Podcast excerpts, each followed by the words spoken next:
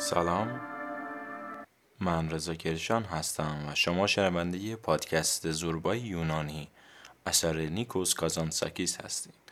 در اپیزودهای قبلی تا آخر فصل اول با هم جلو اومدیم و ادامه کتاب رو در فصل دوم شروع میکنیم. امیدوارم که از اپیزودهای قبلی خوشتون اومده باشه. نظرات شما برای من ارزشمنده، چون همه همه این تلاش ها به خاطر شماست، به خاطر اینه که از این کتاب زیبا استفاده کنید. بی وقفه بریم سراغ فصل دوم.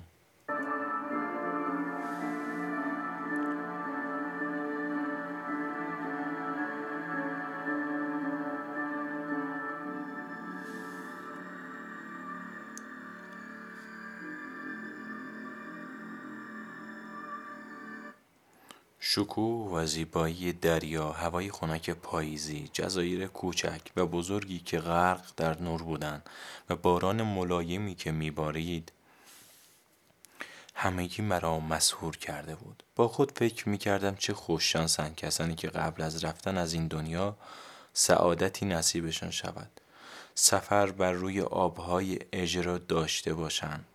در این دنیا از چیزهای زیادی میتوان لذت برد، از خوراکی ها، طبیعت، تفکر و غیره. ولی من تصور می کنم سفر در این نقطه از جهان، آن هم در فصل زیبای پاییز و زمزمه کردن نام جزایر آن، لذتی است وصف ناشدنی که انسان را به بهشت راهنمون می کند. در هیچ جای دیگر جهان نمی توان به این راحتی از دنیای واقعیت پا به دنیای رویایی گذاشت. در این منطقه مرزهای زمینی از بین می رود و انسان بال و پر می گشاید. حتی می توان تصور کرد بر روی دکل کشتی ها، گل ها و درختان میوه روییده است. خداوندا، یونان از معجزات است. نزدیکی های ظهر بود که باران بند آمد، اشعه‌های خورشید ابرها را کنار زده و بر دریا و سرزمین های زیبا می تابید. من بر روی عرشه کشتی ایستاده و به این مناظر زیبا و محصور کننده چشم دوخته بودم و از شگفتی آنچه که می دیدم سرمست و مدهوش بودم.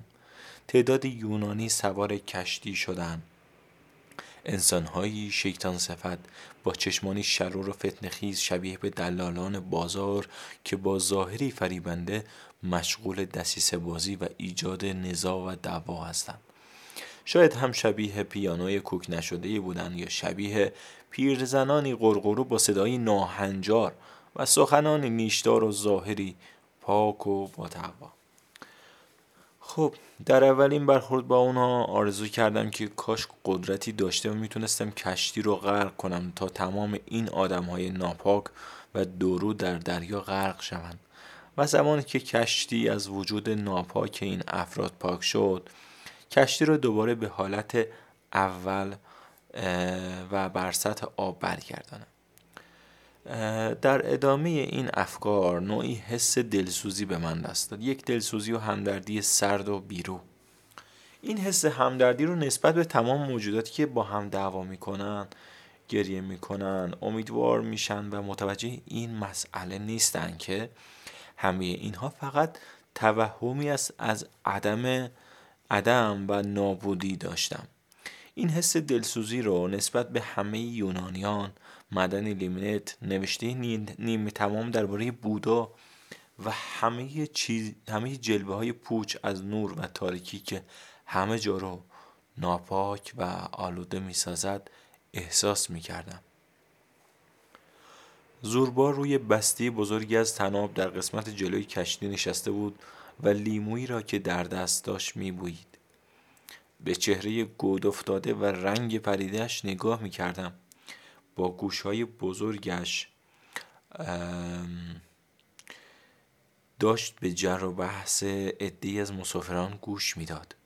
جر و بحث آنها بر سر شاه بود و سیاستمدار دیگری به نام ونیزلوش.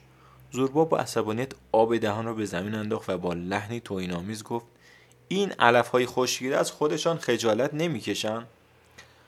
زوربا، منظورت از علف‌های خشکیده چیست؟ خب، معلوم است دیگر، همه فرمانرواها، دموکرات‌ها، وکلا و بقیه مزخرفات دیگه. تفکرات زوربا به مراتب سریعتر از جهان پیرامونش پیش می‌رفت. او به حدی از حوادث جلو افتاده بود که همه این سیاست‌بازی‌ها در نظرش مهملاتی بی مصرف بود. تمام پیشرفت‌های بشری، تلگراف، کشتی بخار و همه آن چیزهایی که امروزه به عنوان اخلاقیات و مذهب معرفی می‌شود، در نظر او چیزی بیش از تفکرات زنگ زده و پوسیدی قدیمی نبودند. در کل اون مردی بود جلوتر از زمان.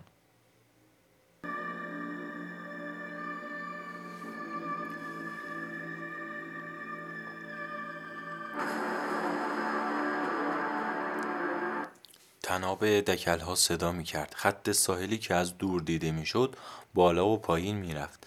زنهایی که در کشتی بودن حالت رقت انگیزی پیدا کرده بودند. هیچ آراشی به صورت نداشته و رنگ صورتشان کاملا زرد شده بود.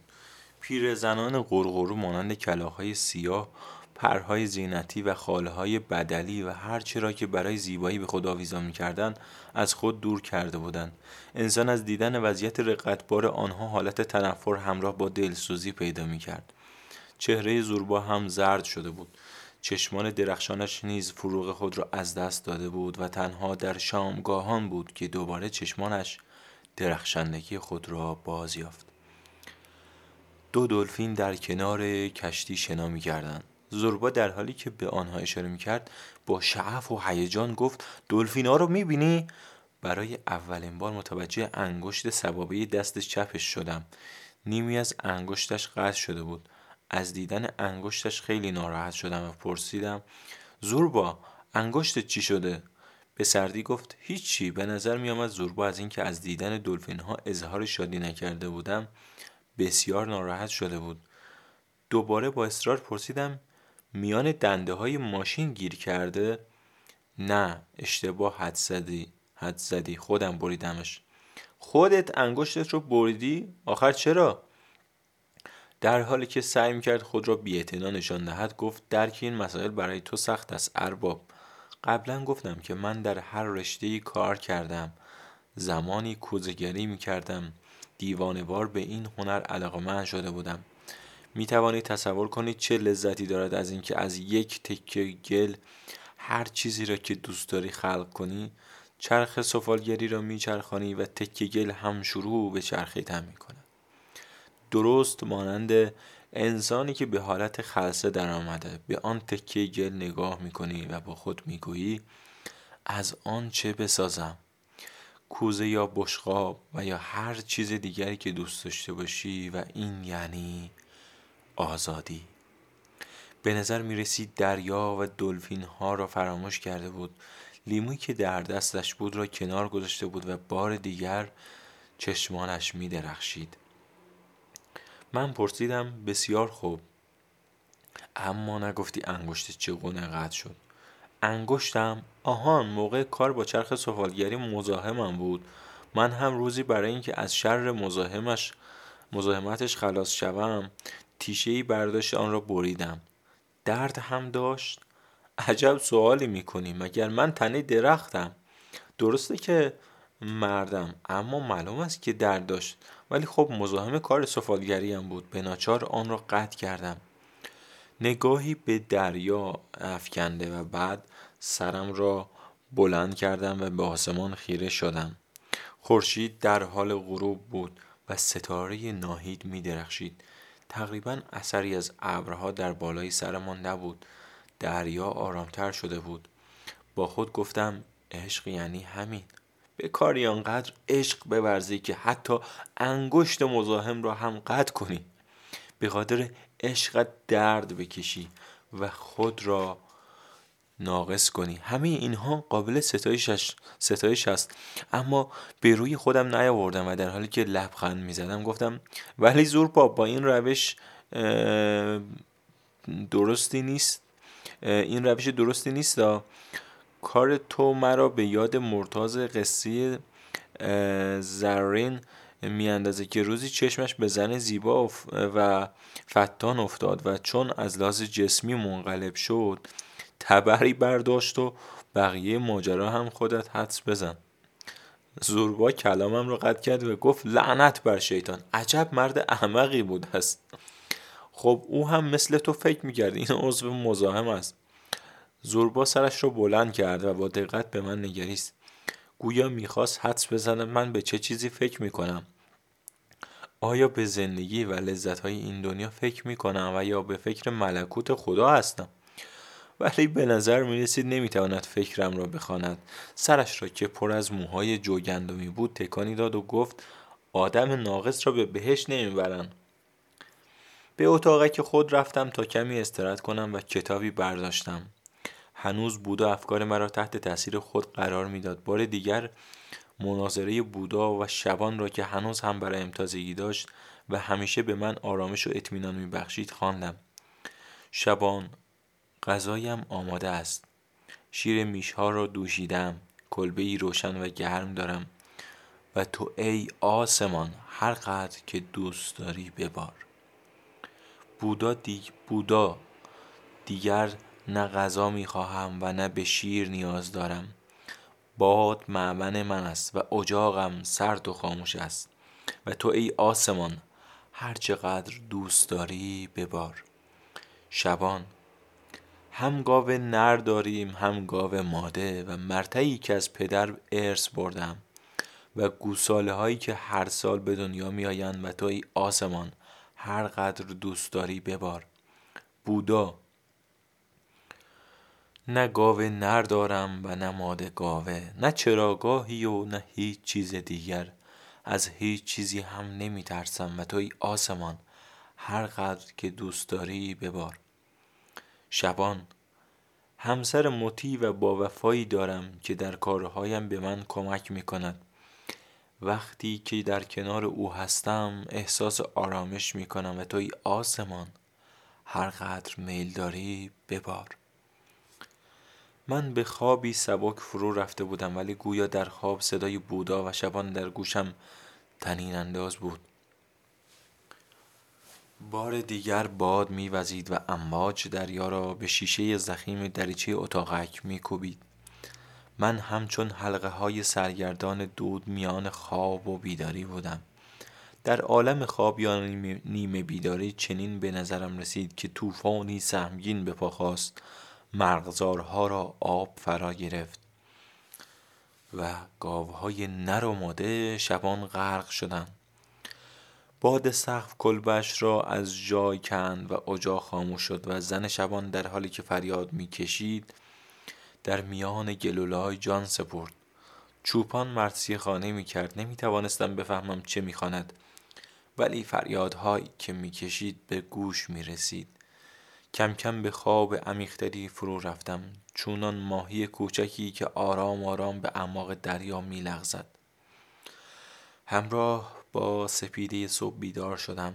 در سمت راست خود جزیره کرت، آن سرزمین سربلند و وحشی را دیدم. کوههای جزیره در آن سپیده صبح صورتی رنگ به نظر می‌رسید. از دیدن این منظره مش از دیدن این منظره مشعوف شدم. دریای نیلگون و مواج هنوز دورا دورا دور کشتی در حال خروشیدن بود. زوربا با لباس قهوه‌ای رنگ کهنه‌ای که به تن داشت روی عرشه ایستاده و با اشتیاق فراوان به کرت نگاه می‌کرد. نگاهش مرتباً بین کوهستان و دشت در امتداد ساحل در حرکت بود. گویی این منطقه را قبلا دیده و حالا از اینکه دوباره این سرزمین آشنا را می‌بیند خوشحال است. به طرفش رفتم، دستم را به نرمی روی شانه‌اش گذاشته و گفتم معلوم است اولین بار نیست که به کرت میایی. مثل یک رفیق قدیمی به آن نگاه می‌کنی. زوربا با بی‌حوصلگی خمیازه‌ای کشید. حس کردم علاقه به حرف زدن ندارد. با لبخندی گفتم حوصله حرف زدن نداری، درست است؟ نه اینطور نیست. صحبت کردن برایم سخت است. چرا سخت؟ زوربا کمی مکث کرد، مشتاقانه به ساحل کرت نگاه دیگری انداخت.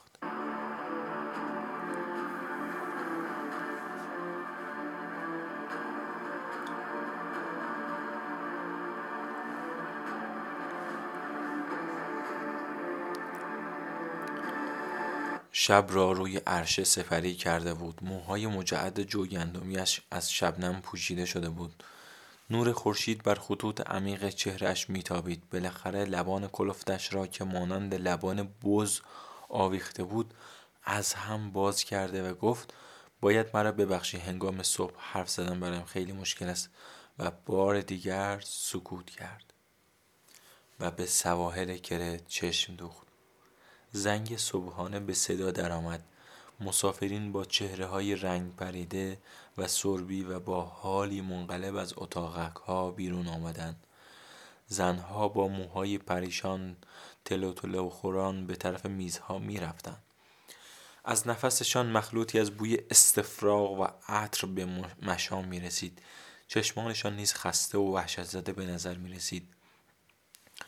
زوربا در حالی که روبروی هم نشسته بود قهوه خود را به سبک مردم مشرق زمین جرعه جرعه و با اشتها می نوشید. روی نانش کره و عسل می مالید و می خورد. کم کم قیافه‌اش آرامتر شد و از کسالت و خواب‌آلودگی صبحگاهان بیرون آمد. زیر چشمی به چهرهش نگاه کردم. چشمانش فروغ و درخشندگی خود را باز یافته بود.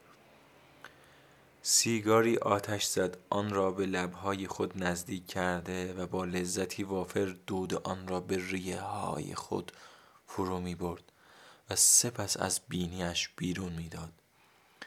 طبق سنت شرقیان پای راست خود را زیر تنش قرار داده و راحت نشسته و آماده ی حرف زدن بود. پلک‌هایش را کمی از هم باز کرد و از میان دریچه کشتی به قله ایدا که در حال محو شدن از افق دید ما بود خیره شد. پس از چند لحظه چنین گفت: چند دقیقه پیش پرسیدی که قبلا کرت بودم یا نه. باید بگویم که در سال هزار و هشتصد و نود و شش جوانی بودم با سبیل و موهایی پرپشت و مثل پر کلاغ سیاه. سی و دو دندان سالم داشتم و با اشتهای کامل غذا می خوردم و از زندگی نهایت لذت را می بردم. اما در همان روزها دست شیطان همه چیز را به هم ریخت و انقلابی تازه در کرت رخ داد. در آن زمان من فروشنده دورگردی بودم. در مقدونی از دهی به ده دیگر می رفتم و اجناس خرازی می فروختم و معمولاً به جای پول پنیر، پشم، کره، خرگوش و غله می گرفتم. بعد همه جنس ها را می فروختم و به این ترتیب کلی پول به دست می آوردم. این وسط ها گلوی منم خشک میشه. گاهی چایی می خورم که بتونم راحت‌تر صحبت کنم. بریم ادامه داستان رو با هم بشنویم. تا اینجا که خسته نشدین بچه‌ها. داستان رو ادامه میدم. شبها به هر دهی که میرسیدم جای خوابی پیدا کرده و شب را به صبح میرساندم. بالاخره در هر دهی کسانی پیدا میشدند که در ازای مقداری نخ یا روبان درآمد خوبی داشتم یا یک نه ببخشید در ازای مقداری نخ یا روبان یا یک روسری و یا جوراب جای خوابی به من بدهم. خلاصه ارباب درآمد خوبی داشتم و روزگار هم به خوبی سپری میشد. اما همونطور که گفتم باز شیطان کار خودش را کرد و مردم کرت وارد جنگ شدند. من هم لوازم خرازی را کنار گذاشتم، اسلحه به دست گرفته و به دسته انقلابیون کرت پیوستم. زوربا بعد از گفتن این حرفها ساکت شد. در این موقع کشتی به موازات ساحل شنی قوسی شکل یک خلیج کوچک حرکت کرد. در این, مر... در این محل دریا آرامتر بود. ابرها پراکنده شده و اشعه‌های درخشان خورشید کناره‌های ساحل کرت را روشن می‌کرد. زوربا با لبخند تمسخرآمیزی که به لب داشت گفت: ارباب میتوانم بفهمم الان به چه چیزی فکر میکنی. لابد فکر میکنی حالا میخواهم از جنگاوری هایی که کردم برایت بگویم یا از تعداد ترک هایی که سرهایشان را بریدم و یا از تعداد گوش هایی که بریده و برای ترشی در سرکه انداختم. اشتباه کردی دوست ندارم چیزی در این مورد بگویم. اصلا از گفتنش خجالت میکشم. حالا که دیگر پا به سن گذاشتم میفهمم که این دیوانگی محض است که انسان به انسان دیگری حمله کند، به او آسیب بزند، گوشش را قطع و یا شکمش را سفره کند و بعد بگوید همه این کارها برای خداست و از خدا طلب یاری هم بکند. لابد قبول داری که در زمان جوانی خونی داغ در رگهایم جاری بوده و به این چیزها نمی اندیشیدم. انسان زمانی درست و بی‌طرفانه قضاوت می‌کند که گرد پیری بر سر و رویش ریخته، پیر و بی‌دندان و آرام و ناتوان شده است. در آن زمان که سی و دو دندان در دهان و انرژی جوانی در بدن دارد، به حیوانی درنده بدل می‌شود، حیوانی وحشی، درنده خو و آدمخوار.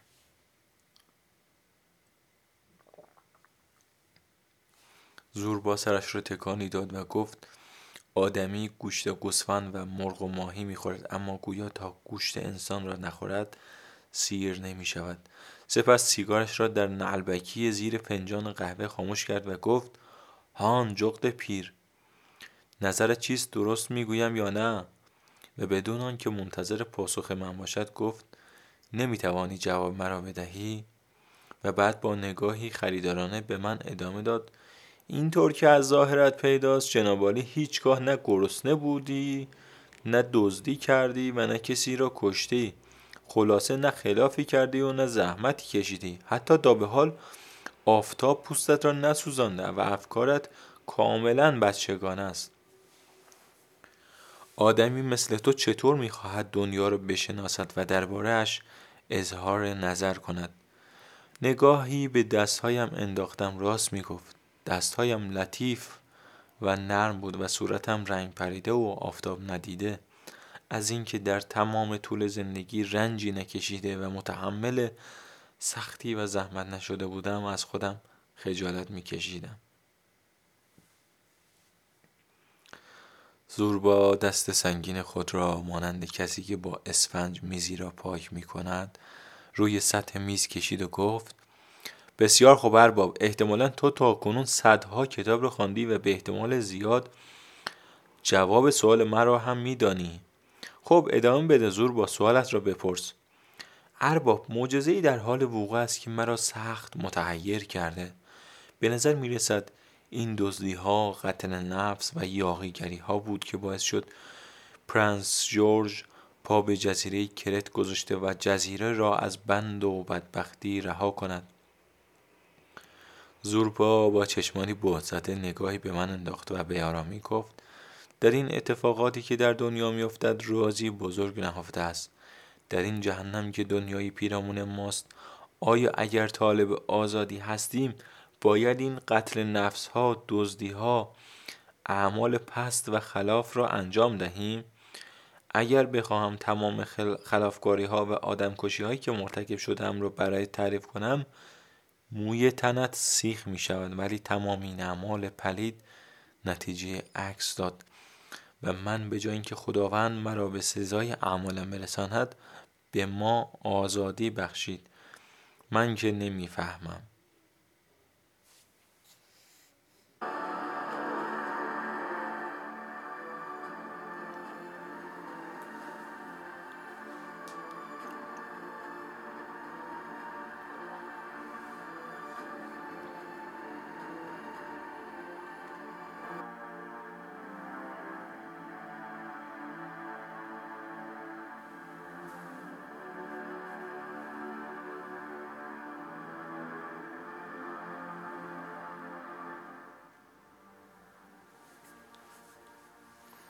با نگاهی غم‌انگیز و مغموم به من چشم دوخت. حس می کردم برای رسیدن به پاسخ این سوالات رنج می کشید. او هنوز به عمق مسائل پی نبرده بود و نقاط تاریک بسیاری بود که باید برایش روشن می شد. دوباره از من پرسید تو جواب این سوالات را نمی دانی؟ یا می دانی؟ می اندیشیدم که چه پاسخی باید بدهم و به او چه بگویم. شاید آن چیزی که ما نامش را خدا گذاشته ایم توهمی بیش نیست و یا باید بگویم خداوند خودش می‌داند اعمالی را که ما به عنوان قتل نفس، دزدی و انواع خلاف می‌شناسیم برای تنازع بقا و برای آزادی بشر ضروری است. این جملهش خیلی جالب بود واقعا، مخصوصاً با اعتقادات ما یه جورایی تناقض پیدا میکنه.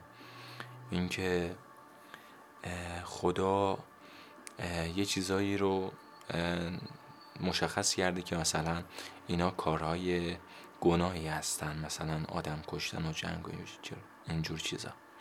حالا بریم سراغ ادامه داستان.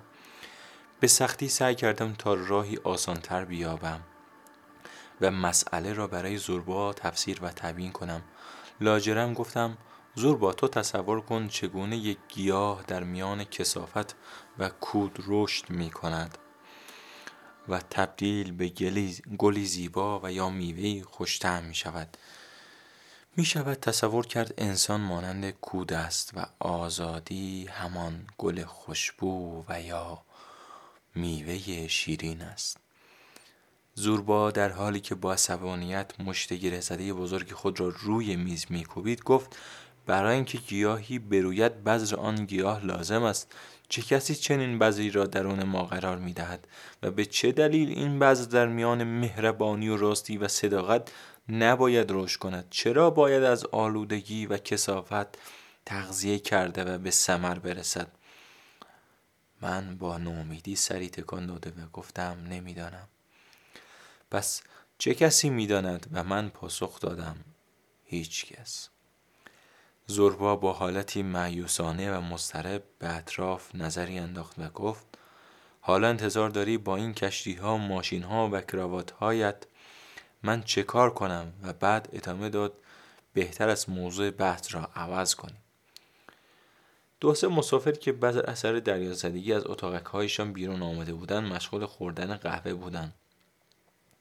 آنها متوجه بحث تندی که میان ما در گرفته بود شده و گوشهای خود را تیز کرده بودند. زوربا از رفتار آنان عصبانی شد و در حالی که صدایش را آرام در میکرد گفت من هر وقت به این موضوع فکر میکنم دلم میخواهد سرم را به در و دیوار بکوبم و هر چه در دسترسم هست بشکنم، ولی این کار فایده ای ندارد، چون آن وقت مجبور میشوم هم خسارت چیزهایی را که شکسته ام بدهم و هم پزشک رفته و سرم را پانسمان کنم. حالا اگر تصور کنیم, تصور کنیم که خدایی هم وجود دارد و ناظر اعمال ماست، اوضاع از این بدتر می شود. حتما او از آن بالا ما را زیر نظر دارد و از دست کارهای ما از خنده روده بر می شود. زوربا دست دستش را جلوی صورتش حرکت داد، درست مثل کسی که بخواهد مگسی را از خود دور کند، و با قیافه‌ای که حس پشیمانی در آن موج می‌زد گفت چه می‌شود کرد، اشکالی ندارد. فقط اینطور این را به تو بگویم زمانی که پرنس جورج با پا به خاک کرت گذاشت، ناو سلطنتی که با پرچم‌های سلطنتی تزیین شده بود به علامت احترام تیراندازی و توپ شلیک کردند. تو تا به حال دیده‌ای ملتی به دلیل به دست آوردن آزادی آزادی خود دیوانه شود؟ میدانم که تاکنون چنین چیزی ندیدی. معلوم است که تو کور به دنیا آمدی و کور هم از دنیا خواهی رفت. اگر من هزار سال دیگر هم زندگی کنم و فقط از جسمم چهار قطعه استخوان باقی بماند، باز هم آنچه را که در آن روز دیدم فراموش نخواهم کرد. اگر روزی باشد که انسان بتواند بهشت خود را خودش انتخاب کند، من از خود خواهم خواست مرا به جزیره من از خدای خود خواهم خواست مرا به جزیره کرت در همان روزی بفرستد که هزاران پرچم در سراسر آن به اهتزاز در آمده بود و پرنس جورج قدم به جزیره گذاشت و دیگر هیچ چیز از خدا نمیخواهم. زوربا پس از گفتن این سخنان ساکت شد، نوک سبیلش را تاب داد و لیوانی را لبریز از آب یخ کرده و لا جرعه سر کشید. دوستان، امیدوارم که از این اپیزود خوشتون اومده باشه و حتما با لایک و کامنت ما را همیاری کنید، برای دوستاتون بفرستین و به اشتراک بگذارین در شبکه‌های اجتماعی. نظر و انتقاد و پیشنهادی که دارین در کامنت ها اشاره کنید و ما رو یاری کنید در این مسیر. متشکرم از اینکه به ما ملحق شدین و همراه پادکست هستین. خدا یار و نگهدار شما باشه.